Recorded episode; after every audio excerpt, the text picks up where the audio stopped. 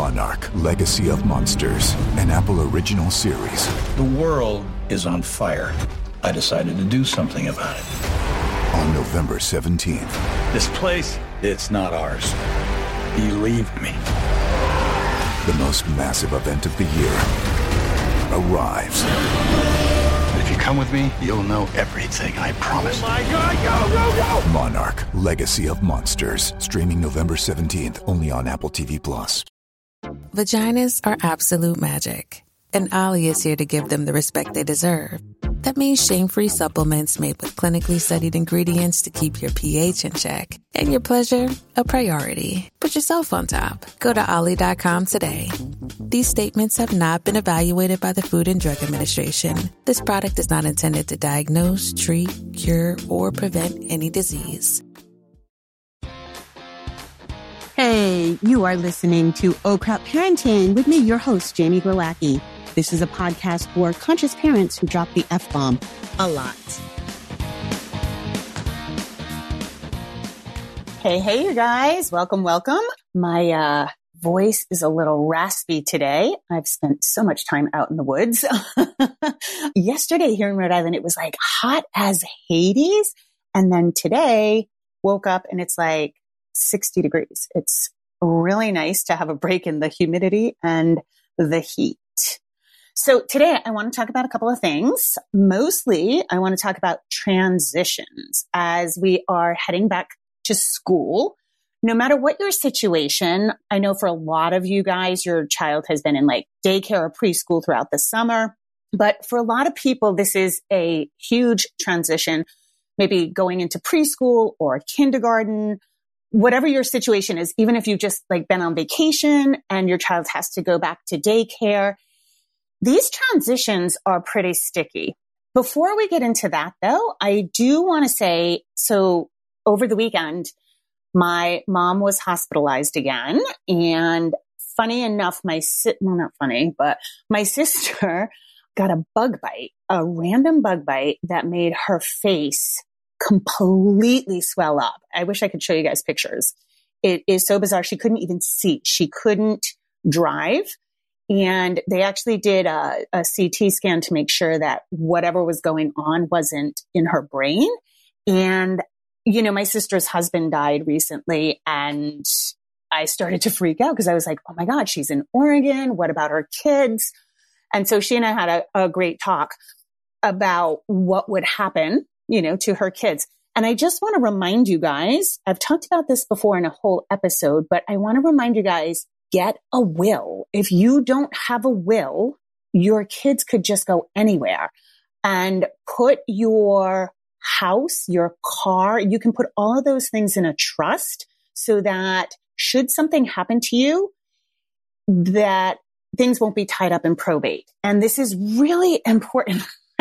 When my mom had her first stroke, she was in charge of all the paperwork, all the banking, and she had a stroke. She had no memory it was a nightmare trying to get passwords, going to the bank. So I really encourage you guys not only to have a will, but make sure that you have all your passwords, including your phone, and give that to a trusted person just in case something happens to you.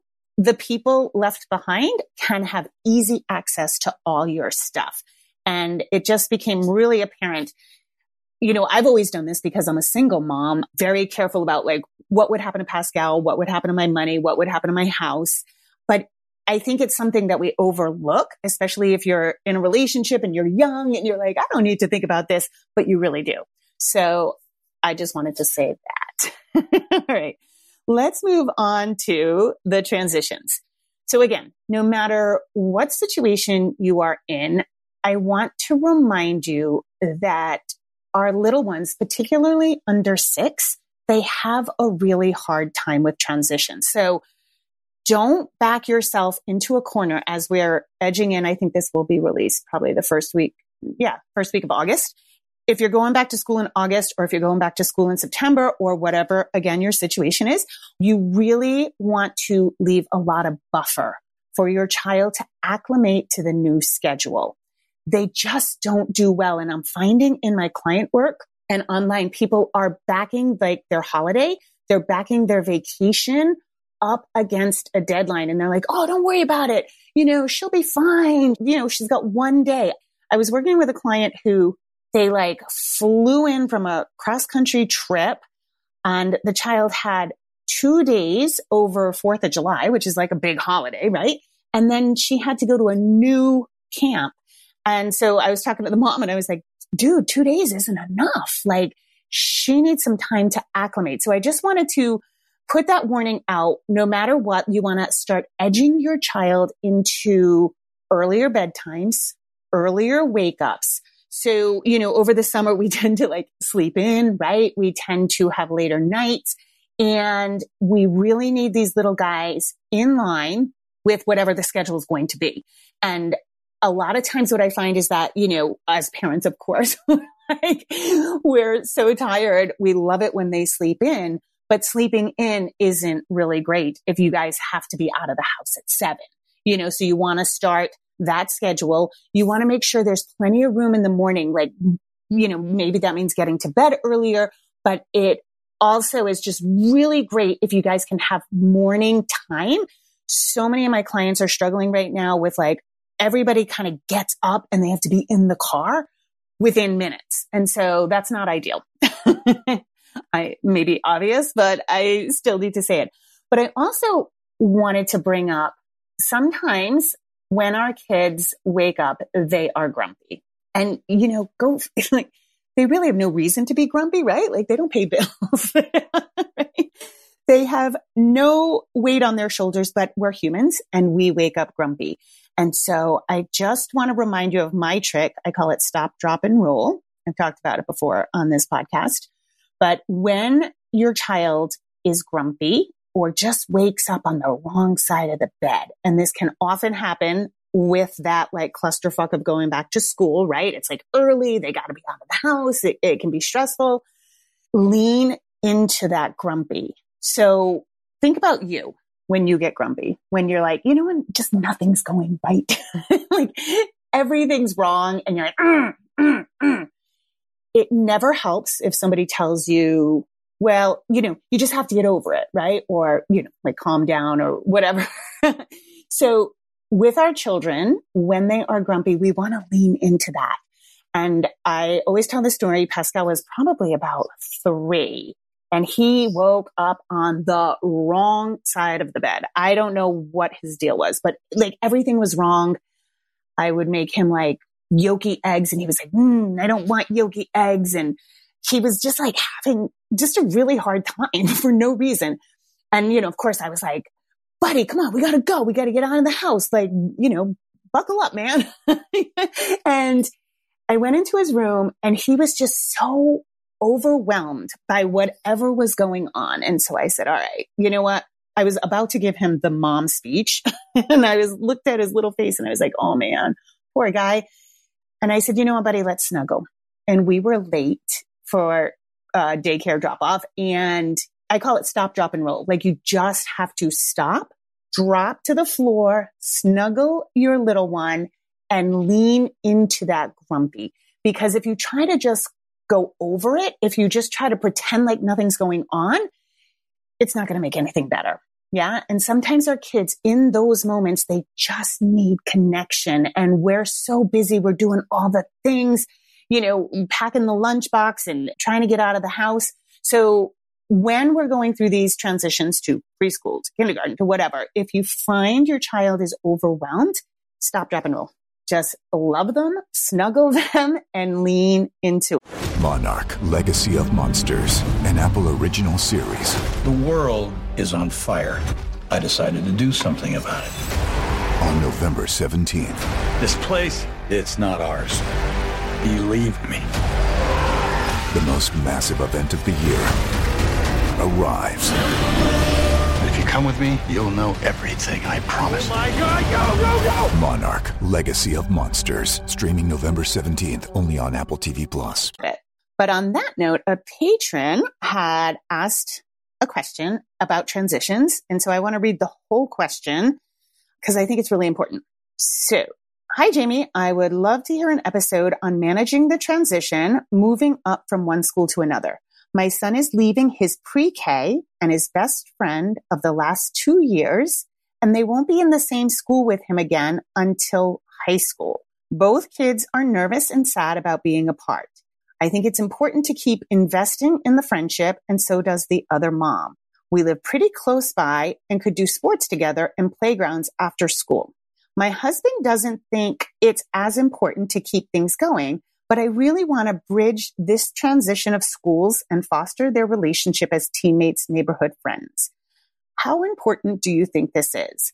How can we help with kindergarten nerves and missing old friends and teachers? My son makes friends easily, but it will be a much bigger school and many kids may know each other from being at other schools pre-K, which we did not attend because we had them in another program. Thanks for weighing in. Okay. So I think this is a really important question because this bridges more than just this particular transition. We feel very pressured as parents. Everything's very immediate, right? Like in this moment, it feels like parenting and your child, their hopes, their dreams, their life, right? It feels very important. But I want to remind you that childhood is long. It really is. My son is going to be 18 next year and I'm still very actively parenting and childhood goes on for a really long time. So these things that feel so important. And I talk about this in the, the framework of a lot of times I think people do too many activities with their kids, too many big like vacations or, you know, Disney, things like that. And I think for the under six crowd, again, it's really not that important. Like there's so many more years coming up, you guys. You have six to 12, which is that gardening phase, which is so much fun when your kid can like tell you things and share their feelings and you can actually have these conversations. Under six, we are still building that foundation of just boundaries, schedule, routine. And so with this mama's question, I do think it's important to foster friendships. And I do think in this age of technology and things moving really fast, I think it is really important to nurture friendships. But I ask you guys, think back. Do you remember your friends in kindergarten? Over the bigger scope of life, your child is going to make plenty of friends. So I'm kind of with your husband on this is I really don't think that it's a big deal if you let some of these friendships go because they're not going, not necessarily. I mean, they could, you know, some people are friends with the people they were friends with in kindergarten, but largely I don't even remember. Like, I'm not even friends with a lot of people from high school, right?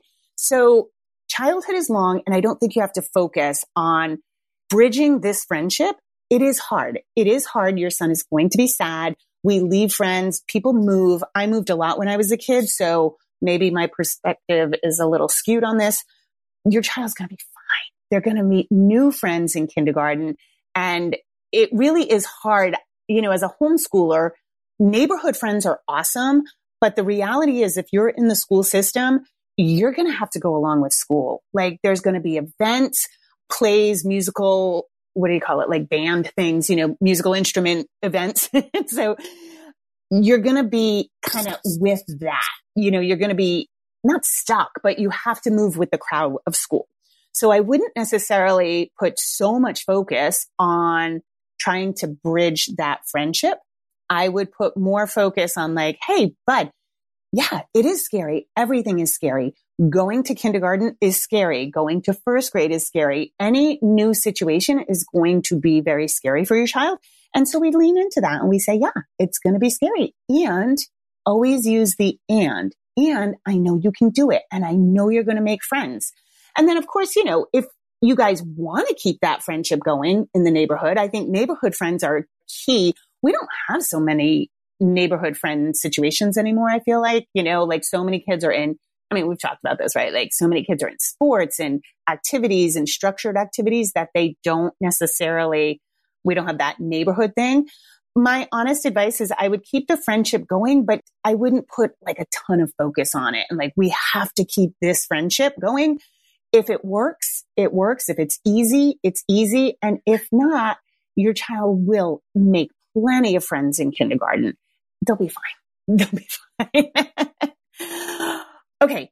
Going back to the transition, I was just thinking, like as I'm recording, I was just thinking about how, you know, Pascal always was an early riser. And I want to go back to the notion of training your child to wake up a little bit earlier because it really sets up the day. So Pascal used to wake up in utero. He would wake up at 530. He would like start doing cartwheels in my uterus. and so I knew I would have an early waker upper.